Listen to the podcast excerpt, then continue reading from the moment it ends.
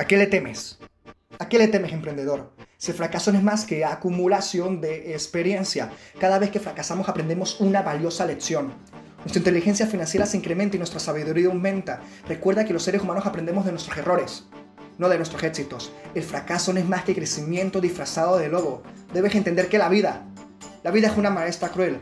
Primero te hace el examen y luego te da la clase. Y aunque te guste o no, el fracaso es una parada que vas a tener que tomar obligatoriamente para llegar a la cumbre que tanto deseas. Debes afrontar el fracaso con agallas, con valentía, sin escuchar a los miedos mentirosos y a las dudas ladronas de sueños que quieren detenerte. Ten en cuenta que los perdedores renuncian cuando fracasan. Los ganadores fracasan hasta que tienen éxito.